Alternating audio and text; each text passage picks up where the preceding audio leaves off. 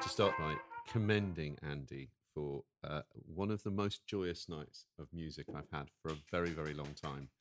On Monday, with a group of fellow musicians, including the uh, the great Stephen Page of Faber and Faber on drums, and the great Hannah Griffiths, agent and uh, uh, and publisher on bass, uh, Andy on keyboards and vocals. They produced the whole of Abbey Road by the Beatles. Not one of the simplest albums. I mean, we're not talking Bridge Over Troubled Water here, folks. We're talking about one of one of the great iconic albums of, of, of the 60s by the most famous band of all.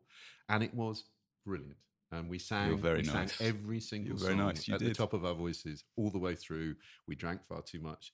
And we felt strangely kind of elated and happy, happy to have been there, happy to recognise that Abbey Road is actually a bloody brilliant album. I would like to also say thanks to all the backlisted listeners who came. There were quite a few backlisted listeners who came along and gave money to the Literacy Trust. It was the Literacy Trust, so thank you very much.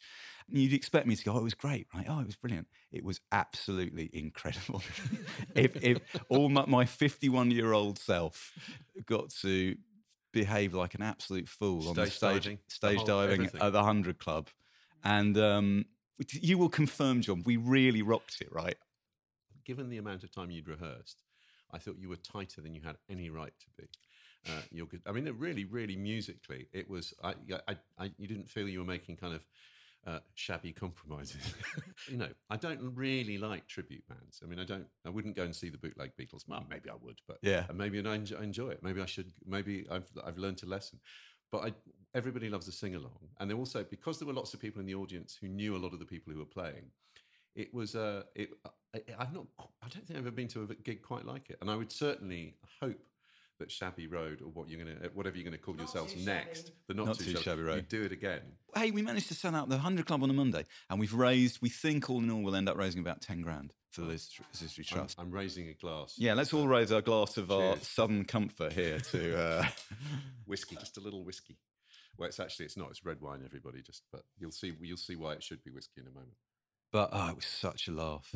It took me days to recover. I haven't recovered now.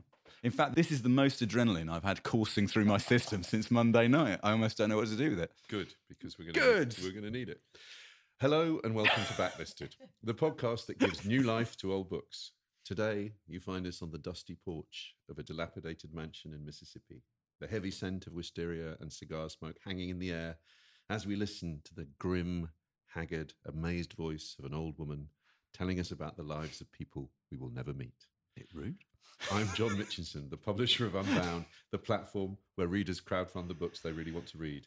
And I'm Andy Miller, author of The Year of Reading Dangerously. And joining us today, back, she's back, back, back, back. For the fourth time as a guest on Backlisted, Sarah, before I introduce you properly, Sarah Churchwell, everybody, everybody knows Yeah. that. Come on. Sarah, what were the three previous books you've discussed on this podcast? Well, and you know, it's interesting because I was thinking about this in the run up to this book, and that they're really they do kind of go together in a way that I hadn't really thought about. You, you have slowly mined a theme. Right? Go on. Um, so the first one that I brought in, lo these many years ago, was Nella Larsen's absolutely brilliant I think- novel I Passing. Think about it Um, often. Just uh, still the book that everybody should go back to that enough people have not heard of. Then we did have a change of pace with, um, although still set in the 1920s, um, with it, with Anita Loos's brilliant "Gentlemen Prefer Blondes," which is much funnier than anybody thinks it is, who has only seen the Marilyn Monroe movie, um, or indeed has not seen the Marilyn Monroe movie. And, And then, then- we, uh, the last time I was uh, in these uh, hallowed halls, we discussed Gayl Jones's unforgettable Corregidora, or Corregidora, as you guys like to say it. And, you got that republished You did. in the UK. we got that republished, which is very, very, very exciting. Yeah. So well done, backlisted. Yay, well done, Batless. But yay, well done, Sarah, for bringing a series of brilliant books for us to take a tiny amount of the credit for. I must say, Corregidora, Corregidora, Corregidora, that is one of the most incredible books we've done on Backlisted. Sure. I, We love all our children I wouldn't equally. say that, I, but I wouldn't say that if I didn't mean it. it was It is blew me away. yeah, to have a, a book of that quality that isn't known. Obviously, the, the Toni Morrison backstory that Mm. she'd she'd edited it, and and that that book had some we feel must have had some kind of uh, influence on the way she went. the way her career went after that, particularly with, Mm. with Beloved. Well, the reason why Sarah is able to bring a series of books is because she's an expert. She's a professor of American literature and chair of public understanding of the humanities at the School of Advanced Study at the University of London, as well as working as a critic, prize judge, TV and radio pundit.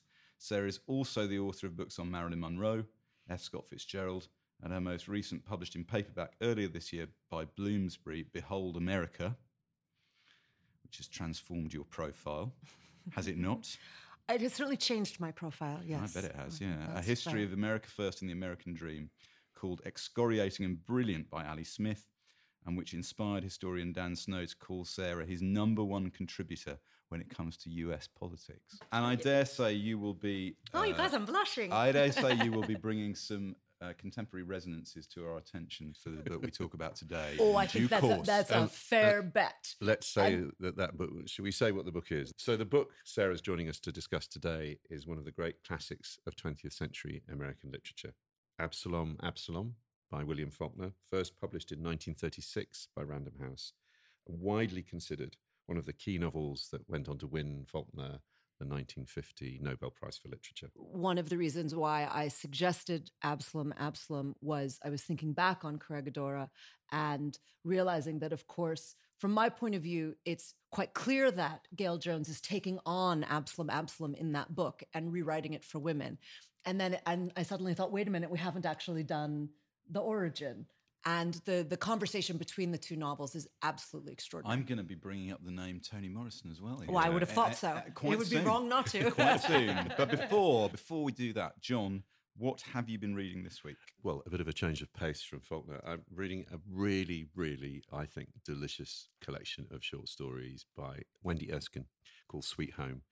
Wendy Erskine is a teacher from East Belfast, and these stories uh, were um, some of them originally published by the excellent journal Stinging Fly, and in fact, this edition of the book is published by Stinging Fly.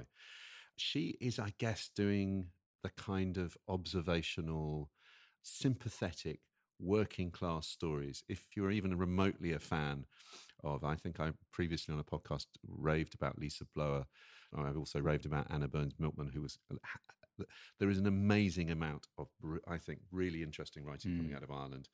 They are their characters set in ordinary life in East Belfast. The first story starts in a in a beauty parlor, and it's it's called "To All Their Dues," and you go through each of the characters who, for some reason, the beauty parlor becomes a, a, a centre of their lives. Pop culture references abound throughout the book. In that regard, she has something of the humorous, generous quality of Roddy Doyle. But there's a brilliant, I, I wish I could read more of it, but out of context, it wouldn't work. A story called 77 Pop Facts you didn't know about Gil Courtney, which is done. It's basically a short story done as a series Oh, of, of, of smash hits facts, and it is, you know, I mean, I can read one of them just because it cheers me up always. This is fact number thirty-nine. In a 1993 interview, Van Morrison was asked if he could remember Gil Courtney. He said no. but I'll read you a little bit of one of the stories just to give you the flavour. This a story called Arab States Mind Narrative and the, the heroine of the story is Paula McRae, and she's in a slightly kind of flabby m- marriage, isn't going brilliantly to a man called Jimmy, and she notices on television that some an old school friend of hers. Uh, that you think of, he's probably gone out with, called Ryan Hughes, has now become a kind of an expert on uh, Middle Eastern politics. She gets very excited about this and starts to read up about Middle Eastern politics and then actually takes it on. She notices that she's he's appearing at a literary festival. She, so she decides she's going to go in Newcastle. So she has to fly. That she's going to go and visit him. But I just thought this gives you the flavour. A, a, a couple of passages. She's talking to Jimmy, her husband, about uh, whether he remembers Ryan. He now calls himself not just Ryan Hughes, but Ryan Kedroff Hughes. She says, She's reading the book section of the Sunday paper when she sees that a crime writer is appearing at a book festival in Newcastle upon Tyne. In smaller letters, much smaller letters underneath, are those also appearing. This person, that person, never heard of him, never heard of him, never heard of her, and Ryan Kedroff Hughes. He would be talking about his forthcoming book, Arab States Mind and Narrative. there isn't a photo, just one of the crime guys sitting in front of a bookcase. Paula goes on the computer to order the book. While she's there, she has a quick look at flights to Newcastle, which is surprisingly reasonable. By the way, Paula says one day when she and Jimmy are having their tea, I don't suppose you ever remember me talking about Ryan Hughes. We're going back way back here, you know, university. We're going back years. No. You don't remember me mentioning him at all? No, never heard of the fella. You sure? You sure you can't remember him? No. Well, he's not called that anymore anyway, says Paul. He's called Ryan Kedroff Hughes. Just thought you might remember him. He's on the TV these days, politics shows. Oh, well, now you've told me that's on politics shows. I know exactly who you're talking about. You do? No. Actually, hold on, he says. That fella. I think I do actually know who you mean. Yeah, yeah. He was always at Mick's Christmas parties. Mick was the only person from your course that was normal. Mick was dead on. That guy you're on about was always there, always in the kitchen, crapping on about something or other. You know, turn the music down so I can talk because people might really need to hear what I have to say. I think I might actually, yeah, I think I might have actually had a run in with him once. Sort of Lord Snooty type of fella. Uh, might not be the same person, says Paula. He wasn't like that at all. Ryan Hughes was actually incredibly left wing. Well, this guy I'm thinking of was a bit of a dick, says Jimmy. Well, the guy I'm thinking of wasn't a dick, says Paula. Might not even be the same person. Did you know him? Well, the person you say wasn't a dick. No. Well, he might have been the dick I'm talking about. He wasn't a dick, says Paula. That's and so, great. and so it goes on. But I won't tell you. But it's it's everything that you would hope that the story would deliver on.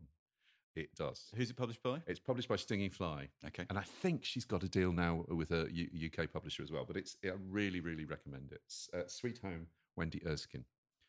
Andy, what have you been reading? Hang on.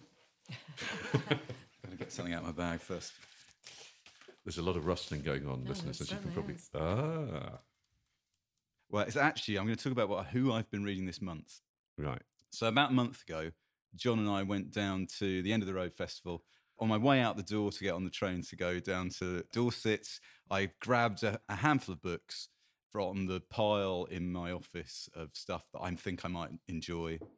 And in my Airbnb on the Saturday night on the outskirts of Salisbury, I fell in love.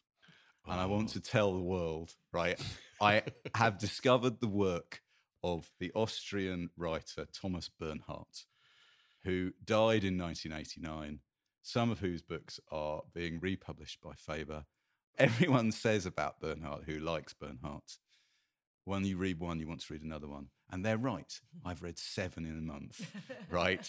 He is my utter dreamboat crush. So, first of all, I'm just going to read one of his stories. There's a book here called The Voice Imitator 104 Stories by Thomas Bernhard. They're all very short. First of all, I'm going to read the story Disappointed Englishman.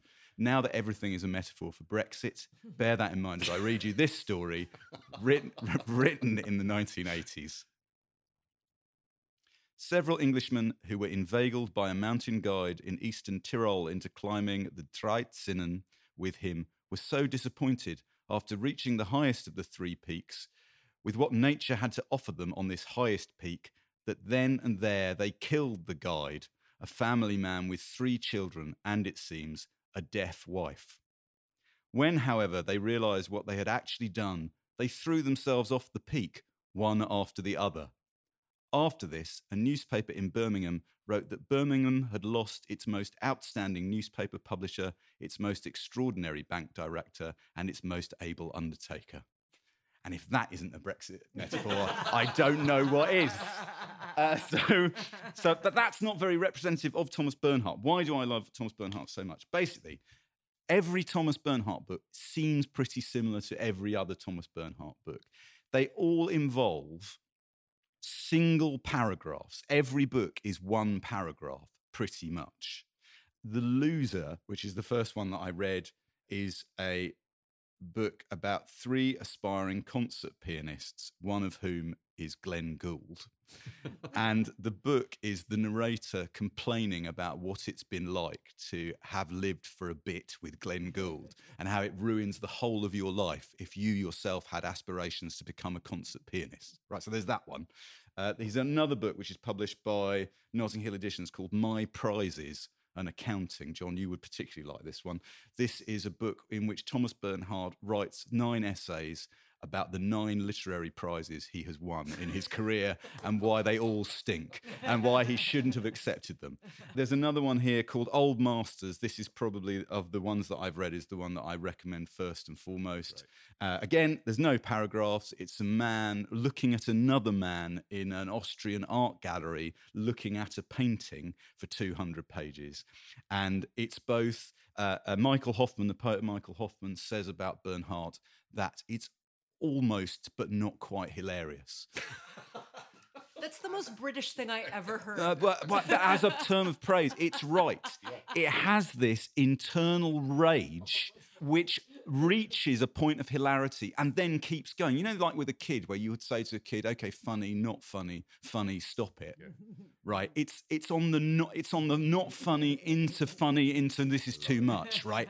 And he needles you and he needles you and he presses you and he never stops and he keeps going. There's no paragraph breaks and it repeats and it repeats and it repeats, right? And it works up this brilliant momentum via repetition and this kind of almost motoric beat. It's like it's like it, it's where this dyspeptic thing reaches a kind of the level of ecstasy. It becomes so um, um, um, full of dark energy, right? Beckettian?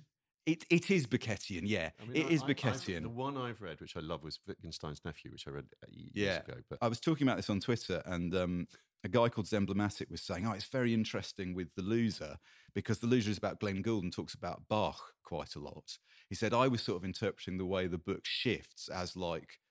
Bach variations. It's almost built in a musical way. And I was thinking, oh, that's really interesting because for me, that that motoric, that repetitive beat is like uh, Neu, is like the group Neu, or like uh, the drummer Klaus Dinger, one of the three greatest drummers that ever lived. Write in if you want to know who the other two are. My verdict is definitive. I'm telling you now, listeners. The I'm telling you now. There's going to be a, there's going to be a Bernhard episode of Backlisted. I just have to find the right victim to drag on into the studio to do it. Time now for an advert. Yeah. yes, pretend that it's, the, it's exactly. first choice. So I suppose if we were reading out some Faulkner, we'd read it out over something by the Allman Brothers, or uh, I don't know, I don't know, I don't know. We'll see, we'll see, we'll see. Um, but but Faulkner's writing in the 30s, so actually, if we want to listen to contemporary music, we would be listening to jazz, Yeah. um, and that's what you know he would have been listening to, as far as I know. Although I don't actually claim to know uh, Faulkner's musical taste. Rather than thinking about the musical background, though, of course, it is the uh, liquid background that one really has to think about with Faulkner. Um, How and true. I uh, I always think um I, a favorite line of mine from Faulkner's is um something he said when he he gave a brilliant interview um, as one of the early Paris Review It is one of the interviews. Great It's one of the all time great interviews. And the interviewer said, you know, he only needed a few things. I don't, I don't have this verbatim, but the gist is he only needed a few things in order to write. And it was a pencil and some paper and some quiet and some whiskey. And then the interviewer said, but bourbon, right? And Faulkner said, bourbon, I ain't that particular. Between nothing and scotch, I'll take scotch. we've got a, we've got a, as if by magic, we have a clip relevant to that theme. Bill Mayhew. Sorry about the odor. Jesus, WP? I beg your pardon? W.P. Mayhew, the writer? Yes, Bill, please. You're the finest novelist of our time. Why, thank you, son. How kind. I had no idea you were in Hollywood. All of us undomesticated riders eventually make our way out here to the Great Salt Lake. That's probably why I always have such a powerful thirst. A little social lubricant, Mr. Fink? No, it's a little early for me.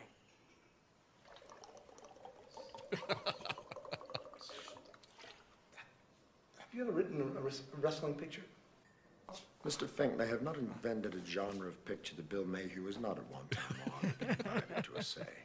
Well, Yes, I have taken my stab at the wrestling form, as I have stabbed at so many others, and with as little success. Well, how do you- I gather that you are a freshman here, eager for an upperclassman's counsel. However, just at the moment, I have drinking to do. Why don't you stop by my bungalow, which is number 15, later on this afternoon, and we will discuss wrestling scenarios and other things literary.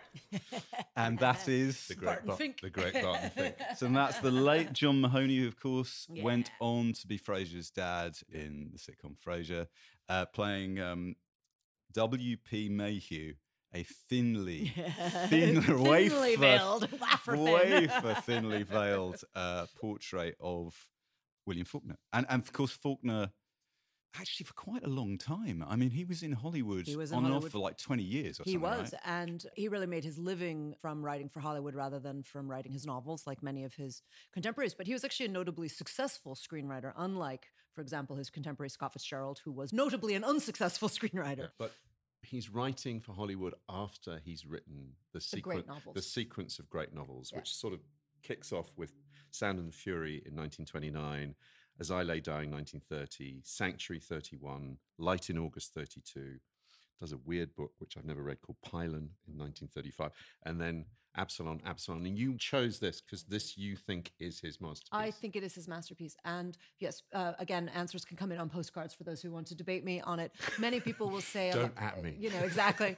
Um, a, a lot of people will say A Light in August. Not only do I think that Absalom Absalom is Faulkner's masterpiece, for me, it is probably the greatest American novel of the 20th century. Whoa. big, big claims. Yeah, I really claims. think it is. Can argue the toss, but but it's certainly in the top three. And I guess we have we have a few minutes to try to explain why we think that is the case. But so exactly, so in a, in a, in a, in a seven year period, um, he went from so Sound the Fury is basically his second novel, give or take. Um, he struggled with this first and then revised it. And that's then, the one he liked the best, he always said. Eh, you can't really trust Bill on these things, though. You know, I mean, You he's know just what, he's Sarah? I'm not gonna- he's I'm- not a reliable narrator, our Bill. And this book is about unreliable narration. We can't trust a word the man says, I'm gonna pa- I'm gonna except that pause he you- liked whiskey. Sarah, I'm gonna pause you with full respect. Because I want to just tell listeners who haven't read the book, I'm going to try uh, using this terrible blurb. I'm going to try and tell them what the book is Okay, about. but then I decided to challenge myself by coming in and seeing if I could summarize an unsummarizable book. So I okay, also eh, have. okay, Sarah.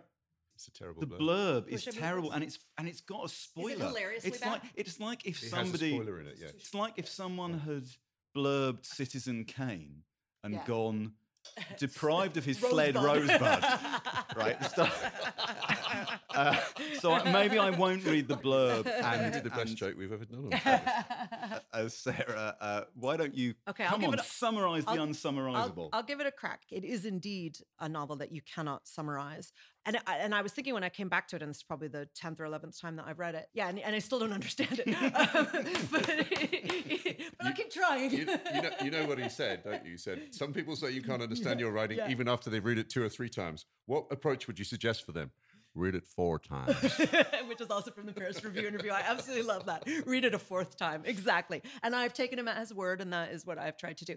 But I was thinking when I when I picked it up off my shelf, and you guys can attest, I have it is absolutely kind of riddled with um, post-it notes and and stuff. And it looms much larger in my memory. I think of it as a much longer book than it is because Holy he God. packs so much into it. No, I just think of it as this kind of behemoth. Yeah. Um, and it's not. It's 300 pages. So, I mean, it is a behemoth in terms of what it's doing, Hmm. but it's actually not that intimidating in terms of page numbers. It is Um, not a quick read. though, No, it it? is not a quick read. It is an intensely challenging read. So, the shortest uh, summary of it is that it's, um, and we should note that it was written in the same year. So, it was published in 1936, as John just said, and it's basically a grown up Gone with the Wind.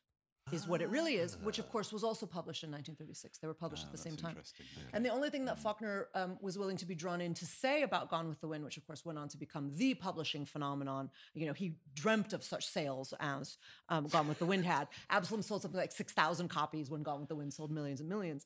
And he said, they asked, they tried to draw him in on it and he wouldn't be baited. And um, they said, What do you think about Gone with the Wind? And he said, No story takes 1,037 pages to tell, um, which I should have remembered in thinking that it's longer than it is, because this is a, actually a pretty tight 300 pages. So it's basically Gone with the Wind in a Gothic nightmare form.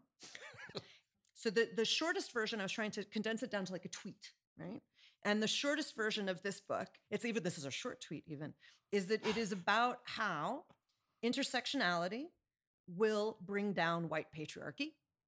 Whoa. Whoa. That's what it's about. It is about the radical uncertainty of historical memory. Yeah. It's about the process that transforms fact into myth. And it's an allegory of the Civil War asking what makes brother kill brother in 1865. How'd I do? That is pretty good, I have to say. got That the is- job. Yeah, you got- Yay! I can uh, write blurbs on the back of the book. I'm going to read the blurb, but not the Not the spoiler. The spoiler, Okay. right? As a poor white boy, redacted. From then on, he was determined to force his way into the upper echelons of Southern society. Sutpen's relentless will ensures his ambitions are soon realized land, marriage, children. But after the chaos of the Civil War, secrets from his own past threaten to destroy everything he has worked for. I mean, it's not. It's, I mean, it's not. not. It's That's not, not inaccurate. wrong, Um, but it's deeply misleading, superficial, and kind of misses the point. John, I'm going to put you on the spot. yeah. So I come to you and I say, "Oh, I see you're reading Absalom, Absalom. What's it about?" um, well, I You can answer that question I in mean, a hundred different ways. For me, it's it is one of the great novels about the impossibility of telling the truth. Mm. That the truth is always a, a version of the truth. It, it's almost like there is a side to Faulkner that you feel he is like some sort of grand investigator. Mm. He's he's interrogating the past. You're never not inside somebody's head Mm. in this book. Okay, so there is no narrator guiding you through Well, it. there There's are sort- yeah. several, right? So, Four, so- five. So, yeah. So, should we just give a couple of key facts so that people can kind of ground themselves? Yeah. Would that be useful? Okay. So, it's a novel that it's full of flashbacks and, and flashbacks within flashbacks and memories within flashbacks and stories And- that are uh, told and- at different points and, and picked again. digressions within flashbacks and digressions within, within flashbacks within memories and then the memories are uncertain themselves so it's radically destabilizing you know this is high modernism we're in 1936 this is think ulysses but in the american deep south And he so was it a massive. He was a worship joist. yeah, absolutely. So this is a, this is a deliberately challenging and and um, destabilizing read, and it's re- fundamentally it's about unreliable narrators, but it's really about unreliable narration rather than just relying on them. It's about how unreliable narration is built into human consciousness, to human memory, to storytelling. There's no such thing as reliable narration. And and who are Yes. so those unreliable? nar- So our unreliable narrators are. It begins with a young man called Quentin, who readers of The Sound and the Fury will remember, who's the protagonist of The Sound and the Fury, Quentin Compson. We should actually um, let me back up even further for a second and say that for those who have never read any Faulkner before, it's probably worth explaining Yoknapatawpha. Yeah. So what Faulkner does across these books that we mentioned, from The Sound and the Fury through Absalom, Absalom, and indeed through later books as well, including The Reivers, is he he, he creates a fictional universe in um, Mississippi that is based on his hometown. He calls it Jefferson, Mississippi, and he places it in the fictional Yoknapatawpha County. And Yoknapatawpha County is basically a high modernist Marvel universe. It is, right? That is genius. That is Isn't it? genius. Right? No, absolutely. so That- each- that is brilliant. MGU, the Right. Mississippi Gothic Yeah, Universe. exactly. Right? and so there are these there are certain characters who who recur but each one has their own storyline and their own backstory and their Yeah. own mythology oh, each one has that. their own powers and their own good. de- tragedies and their own fates and sometimes they intersect and sometimes he'll go back and he'll rediscover a marginal character and make them the center of another novel and he'll do all of that kind of thing We've got a clip here of Faulkner. The quality is not brilliant, but it is William Faulkner talking about Absalom, Absalom. And this is his view of what is going on in the book in terms of what Sarah was just talking about. I think that uh, no one individual can can look at truth. It, it, it, it blinds you. You look at it and, and you see uh, uh, one phase of it. Someone else looks at it and sees a slightly awry phase of it. But taken all together, the truth is is in what they saw, though uh, nobody saw the truth intact.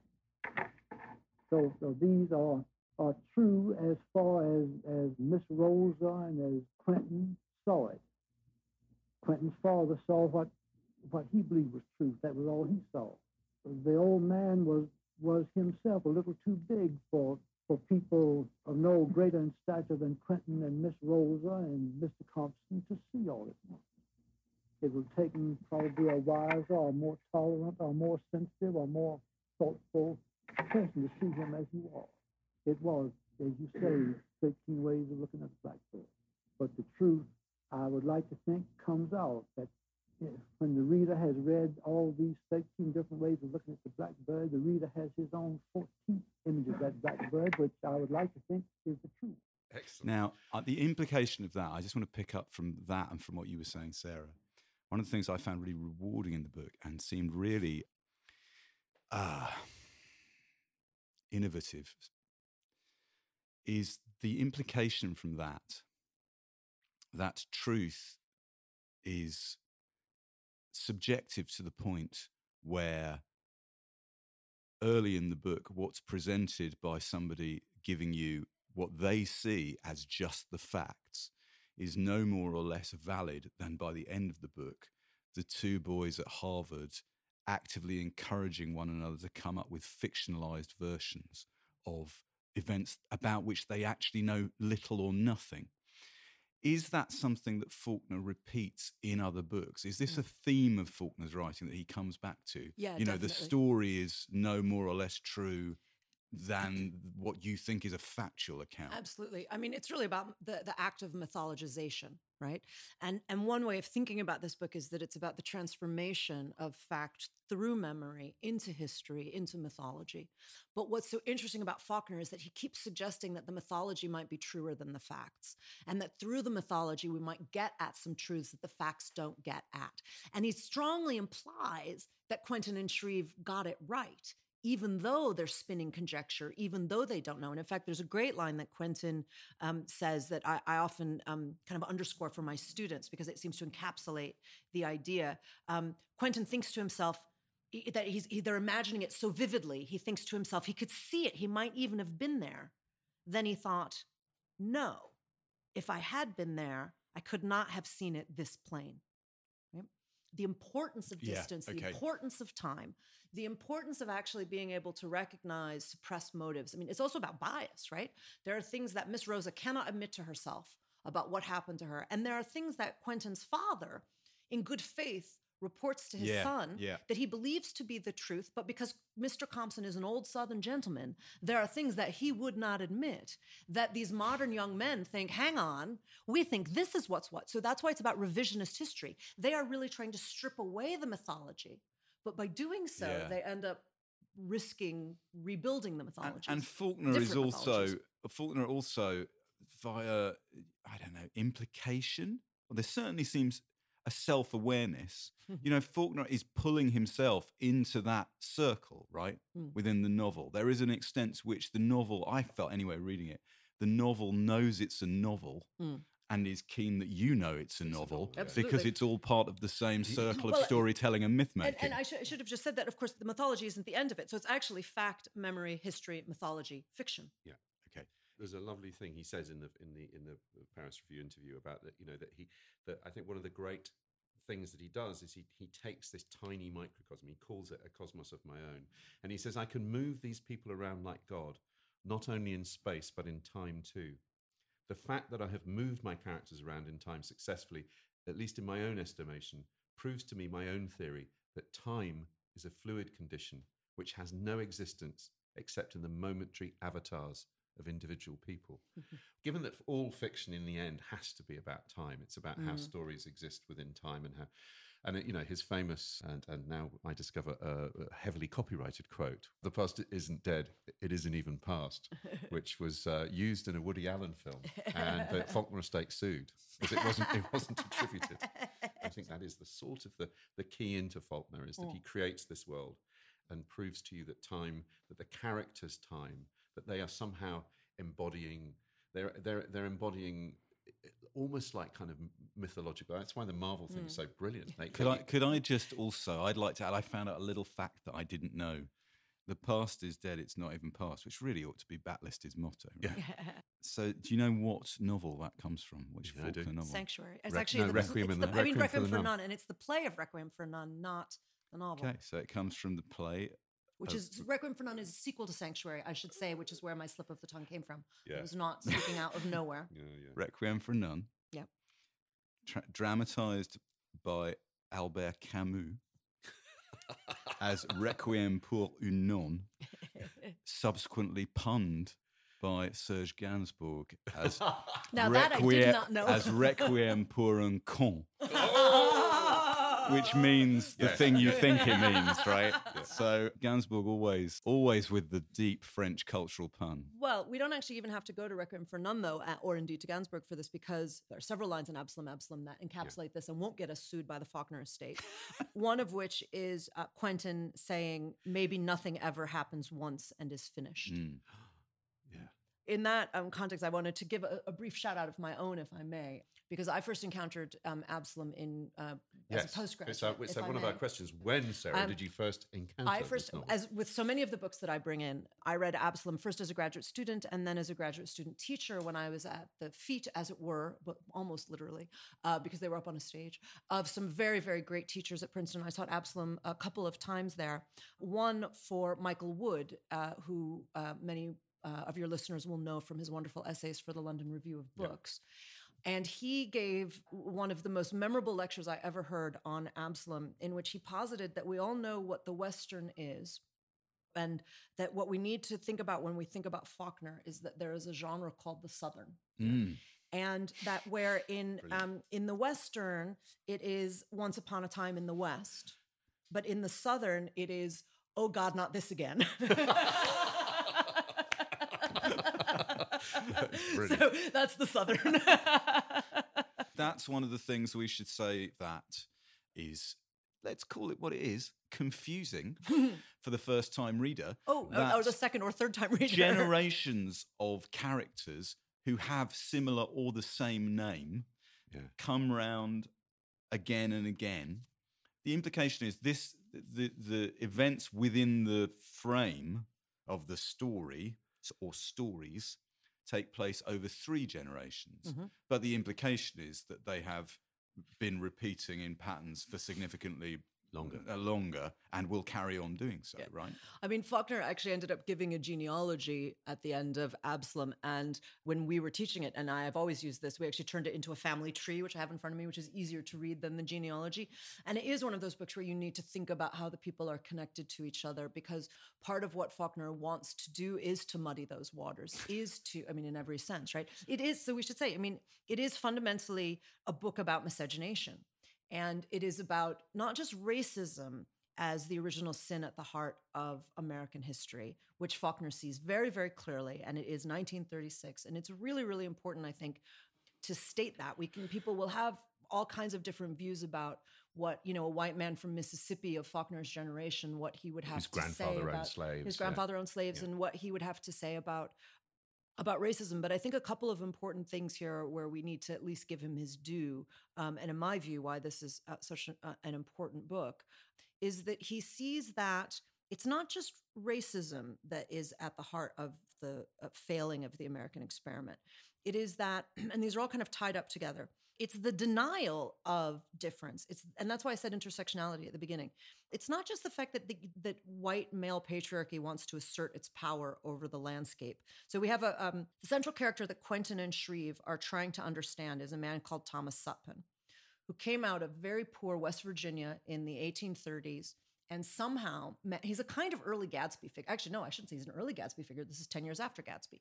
But he's a weird kind of Mm. Gatsby figure in that he emerges out of nowhere with this giant mansion and all of this Mhm, money and all mhm. of these slaves and he and he creates and it is that kind of vision of the American dream of the self-made man.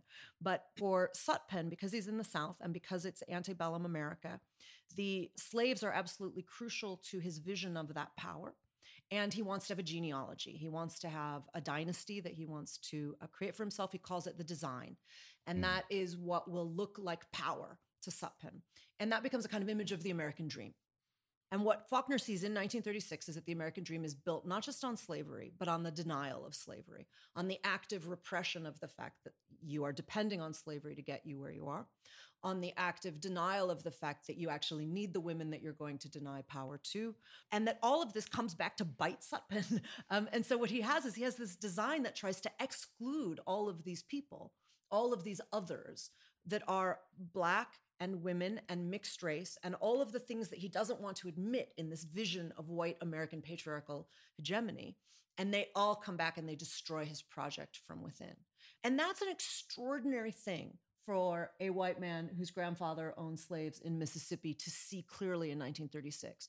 And, and for me, where Faulkner really nails the way that race works in America, and again, why I would say it's intersectionality, is that this is also very much and simultaneously a book about class and about how important class is in driving uh, Sutpen's design and in driving his ambitions and in and in undermining his Mm. ambitions. His class also um, that brings him down. And this book was written a year after uh, the great W.E.B. Du Bois, the um, great Black historian, wrote Black Reconstruction in America, which came out in 1935. And in that book, Du Bois famously talks about what he calls the psychological wage of whiteness. And what he means by that is that no matter how poor white people are in America, they get this extra bonus point for feeling superior to black people. And that that amounts to a psychological wage, and it is effectively why there won't be. He says effectively why there why there hasn't been kind of labor unrest and there hasn't been a socialist revolution effectively because white people are given that extra bonus point. Now that feels pretty pertinent today in a lot of what's going on. So what what drives Sutpen is his sense. So he has this kind of Freudian primal scene where he, um, as a young man, as a Yeah. teenager, he encounters. He's sent to the house of a rich man. And he falls into, and that's Faulkner's metaphor, he falls into a knowledge of race and class, that there are other people, that people look at the world differently, and that he always thought that being white was going to give him that edge. And then he suddenly realizes that get, being white isn't sufficient Mm, yeah. and he has to do better. And that's what kind of drives his turned- tragedy. Crucially turned, Turned away, away. By a black servant at the door. in a a in a better suit than he is wearing, which is is why it is Suit, class yeah. and Yeah. race. Okay, so Sarah, you were saying about the southern. What was the southern? The southern was the The southern is the- oh God, not this again. Oh God, not this again. So we have a clip here from a 1952 CBS documentary of Faulkner talking. I mean, it's very stagey, It's Mm. but it's great. So, so stick with it, okay? It has a brilliant payoff. Yeah. With a chap called Phil Stone, who had been was an early supporter of Faulkner's. He remembered the friends who believed in him when few did. Phil Stone, a lawyer who was William Faulkner's earliest critic and supporter. Hello, Bill. How was Sweden? Cool but pleasant. You and the king have a good time? He's a fine gentleman, Stone. He even got along with me, and you, if anybody, knows how easy that is. That's true. Well, mighty proud you finally made it. Back from New Haven in 1950, and you had this voice. Then you wrote a lot more of it. We had it typed up and sent off. Everybody turned it down. And you wrote Sartoris, which we knew would sell, and it didn't sell. And then Sound and Fury, which was a fine book and didn't sell. Then As I Lay Dying, which was another fine book and didn't sell. Then we got the notion of you going off to England see if you couldn't get recognition there like Frost, and Pound, and Eliot did. But that didn't work so well. Came back and wrote Sanctuary, and that put things over. I knew all the time you were a first-rate writer. I knew I was betting on a sure thing, but the trouble was nobody else knew it. So you're the reason I have to wear a necktie in the middle of the week. um, that little film is is sort of it is very staged, but there is something um, there's something very sweet about it, and also what comes across is is Faulkner's sense of humour, which you know you might be mis- you might be forgiven for not for, for Noticing not, in this for book. not noticing in some of the work. I have to say, I'm going to raise a slight. Uh, no, I'm not going to say this isn't one of the greatest novels of the uh, 20th century, Sarah. Thank you. But I would like to make the point that this is one of the most challenging novels I think we've done on Backlisted. Just in terms of the prose, the prose requires you, I think, to take quite a leap. Absolutely. It's so stylized Mm. at points Yeah. and uses rhythm and repetition, both of which, as we've already established, I like both of those things, but uses rhythm and repetition in a way that frequently the narrative is being parked Mm. for a while and i i found this challenging and Mm. i you know Yeah. i'm good at reading You I- are good I, at I got a i got a prize Every- but, but but no i found it i found it hard and It some is- of it and and the richness Yeah. the the you know the southern sweetness to the point of an almost kind of decadent Yeah. Yeah. rottenness Richness. in yeah, the exactly. prose It's- But right it's supposed to be like that, right? And that's the thing. So I absolutely agree. But now you've you've queued up something for me, if I Go, if I may. go. Um, now, I'm not going to uh, attempt to do a Faulknerian Mississippian accent. Oh, I'm that's from shame. I'm from Chicago, and that would offend everyone, uh, left, right, and center. Well, well. But what I will do is try to slow down and just intimate a drawl. But what I want to suggest is that what what Faulkner does, he excuse me, he's one of those modernist writers who's who's meta enough that he gives you his technique as he goes, and he tells you, he kind of gives you the um, the the the decoder ring that you need to know how to unlock his prose, or at the very least, how to like you know to use a, a, a slightly unsavory metaphor to how to relax and enjoy it, right? Um, and the the it, I know that's an unsavory thing for me to say, but the but the the thing is is that um, the I, I think about Faulkner the way I think about Henry James um, and some of the other great challenging writers, and just about my own experience of reading them. And certainly, uh, like everybody, I found it's not like I just suddenly picked this up and thought, "Oh, I've got it. This is completely yeah. clear to me." I mean, it's opaque and it's difficult and it's and it's frustrating, and you want to say, "Just Bill, just tell me what's going on," you know. But of course, it's deliberately destabilizing, deliberately disorienting. That's part of the process and part of what he wants us to think about. But I also think that with writers like Faulkner or James, um, they're the ones that leap to mind for me, who, who are so much their own stylists and so much their own sentences and their own way of writing. That for me, the, the metaphor I always think of is that it's like swimming, and that when you learn how to swim, and you know how they teach you, they tell you not to fight the water and let the water take you where it wants to go. And for me, the currents of writers like Faulkner and James are so strong Great. and and so I just give myself up to the current, and so th- there are pages where you kind of lose track, and you're just kind of letting the words Mm. wash over you. Mm. And I think that's fine as long as we go back to Faulkner's key piece of advice, which is read it a third or fourth time. This is the, the advice I think that percolates through this passage. So I wanted to read at least one of the very famous passages from this book, partly to give a flavor of exactly how challenging it is in the Mhm, ways that mhm. Andy is saying. What I'm about to read will probably make no sense whatsoever, no matter how hard I try to imbue it with sense. Um, I think there is sense in it. So this is Miss Rosa talking to Quentin. It's actually Quentin's uh, memory, his reconstruction of what Miss Rosa said to him six months earlier. Um, and but this is Miss Rosa talking to Quentin. Once there was. Do you mark how the wisteria, sun impacted on this wall here, distills and penetrates this room as though light unimpeded by secret and attritive progress from mode to mode of obscurity's myriad components? That is the substance of remembering. Sense, sight, smell, the muscles with which we see and hear and feel, not mind, not thought. There is no such thing as memory. The brain recalls just what the muscles grope for, no more, no less. And its resultant sum is usually incorrect and false and worthy only of the name of dream. So that that the, that initial sentence that is so hard to, to hear and to understand for secret and attritive progress from mote to mote of obscurity's myriad components. But if you think about that, of sunlight dappling through dust motes with the wisteria, hang, and it's coming through the wisteria covered windows. So it's shadow and light and dappled and mote. And the idea is that the motes are bit by bit, progress by progress, they are building into something that you can, that not that you can understand, but that you can sense. Mm. And there's a really important thing about Faulkner, which some people, I mean, the, the, the, you know, the, the technique in Absalom, I think, is is is is done to a because it's over a much greater historical uh, scope. So it's in a way, it's a big symphony. Mm. Whereas As I Lay Dying, which is probably his most famous book, the one that tends to get taught because it's short, but it is the same technique really, which is voices overlapping and unreliable narration.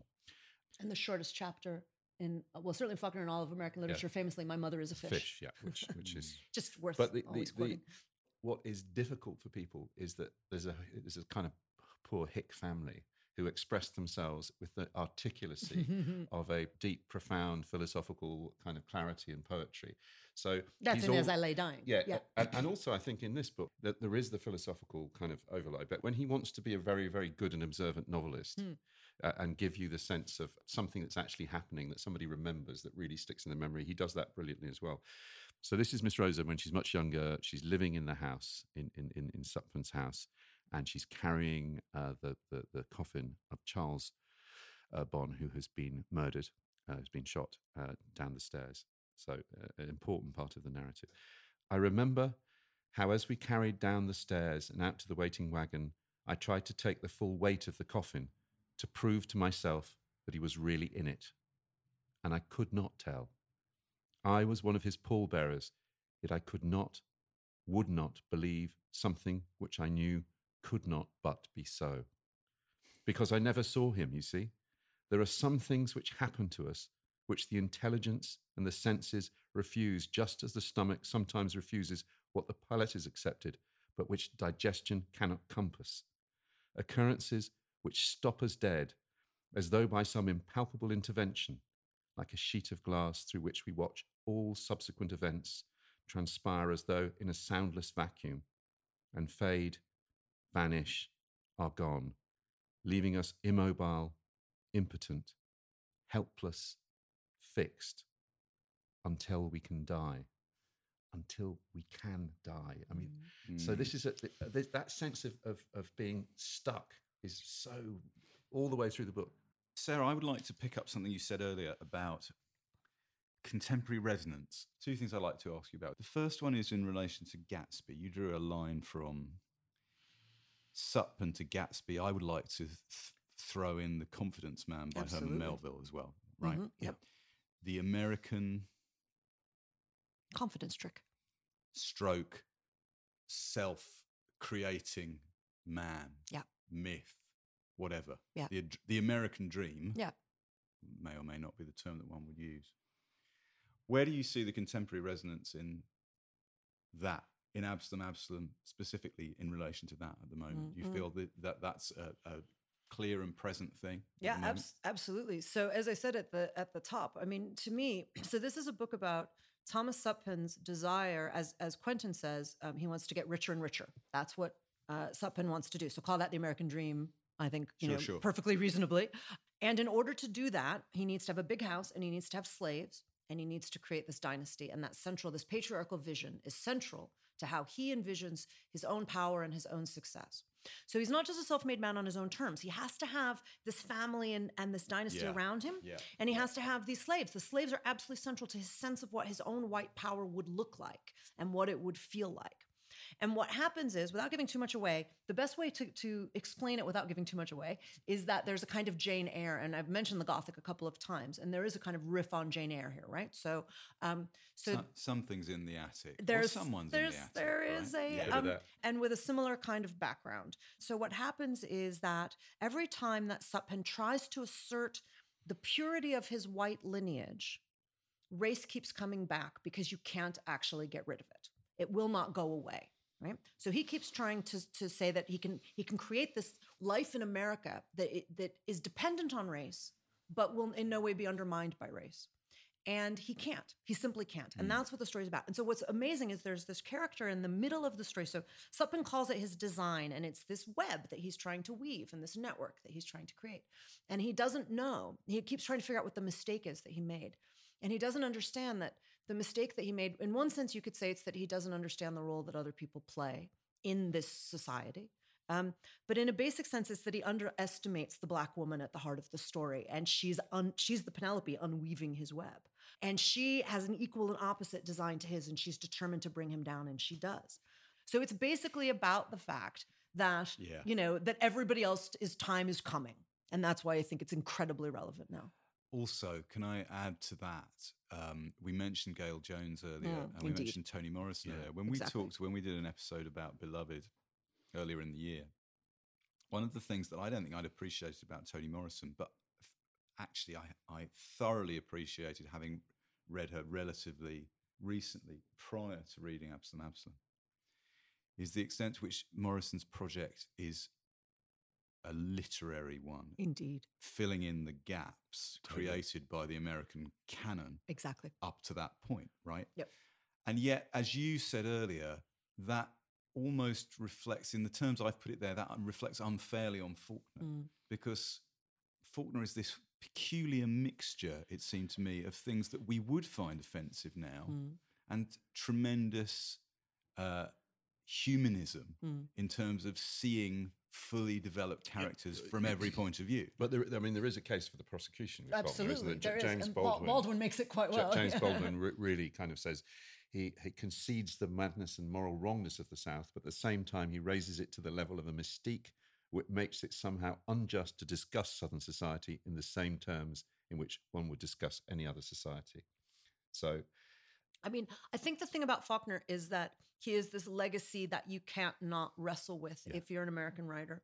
And, and and what's so interesting is to see what all the great black American writers do with him. And what Baldwin does with him is different from what Morrison does with him, is different from what Gayl Jones does with him, but they're all wrestling with him, wrestling with him, as he would have said. And they're and they're and they're all they're all building on him, right? So they're taking those foundations and then saying, okay, he took it so far, but from their point of view, perhaps not far enough.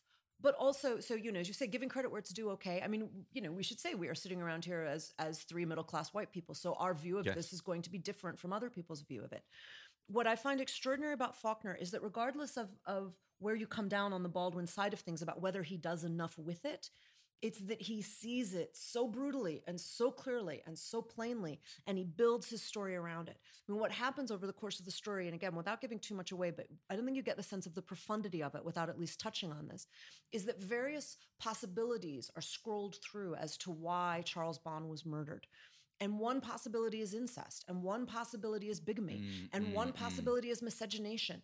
And as Faulkner rolls, like shuffles the cards of what are the various things, you realize kind of how clearly he can see what it is that is that is rot, you know to use your um, imagery of rotting from a moment ago what is rotting american Mm, society mm, from mm. within and and that as as i keep saying i think i personally as a you know white girl from chicago um you know born 100 years after he was um i find that a remarkable thing for a white mississippian of his generation Okay. to see but i fully concede that Yeah, other people yeah. are going to have a, you know different perspectives on that Okay, listen, before we wrap up, um, we can't go without a little quiz. Yeah. and uh, so I've got a clip here, and, I, and I'm going to direct this at Mitch, right? okay so good this is 'cause Mitch. i didn't know i was having a quiz No, exactly. So it doesn't seem entirely fair, but I'm going to do. So, Mitch, this is for you. Which novel? so it's it's the mid 1950s. yeah. William Faulkner is being interviewed by some students at the University of Mississippi. Which novel have they asked him about here? I was impressed with one book of his. There was a, a, a young man, intelligent, a little more sensitive than most, who simply wanted to love mankind. And when he tried to break into mankind, to love mankind, man wasn't there. That to me was the tragedy of that book. That to me is, is the threat which all the young writers nowadays have got to be on guard against, the pressure to relinquish, submerge individ- individuality of the me into a mass of art. And I think that that in a, first-rate writing has been in terms of the individual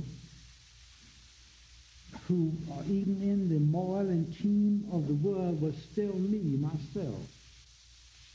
He got his his elbows skinned and his head bumped now and then, but just with other heads and other elbows, not with uh, machinery. There was nothing in uh, the team and moil of, of the world to destroy his his soul by compressing him into a relinquish- relinquishment of the I am. Uh, Salinger. Yeah. Yeah. That is the best Yeah. description I have ever heard Yeah, it is. of why we still read The Catcher Yeah. in the You're Rye. right. I think I, I, I agree know, with that. I and think- and also making the link that Faulkner does there of saying, well, I like the story of Holden Caulfield, but I also recognise that Holden Caulfield's story is that young writer's story. Mm. Yeah. The idea of what do you do to keep your individuality when you go cap in hand to the world and the world Mm. says we're not interested. Right? Mm.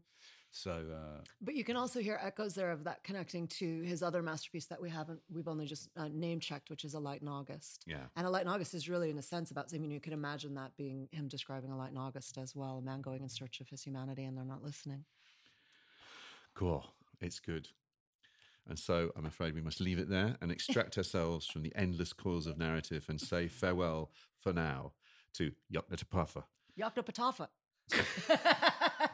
Yoknapatawpha. yeah! America.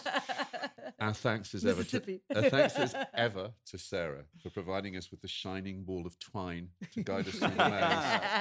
And to our producer, Yay!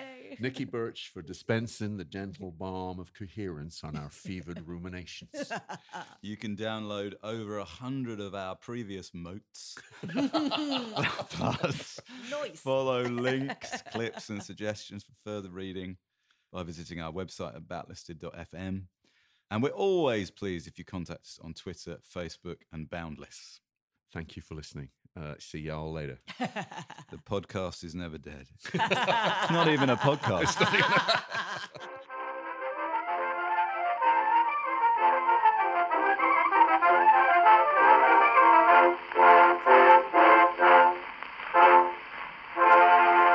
If you prefer to listen to Backlisted without adverts, you can sign up to our Patreon.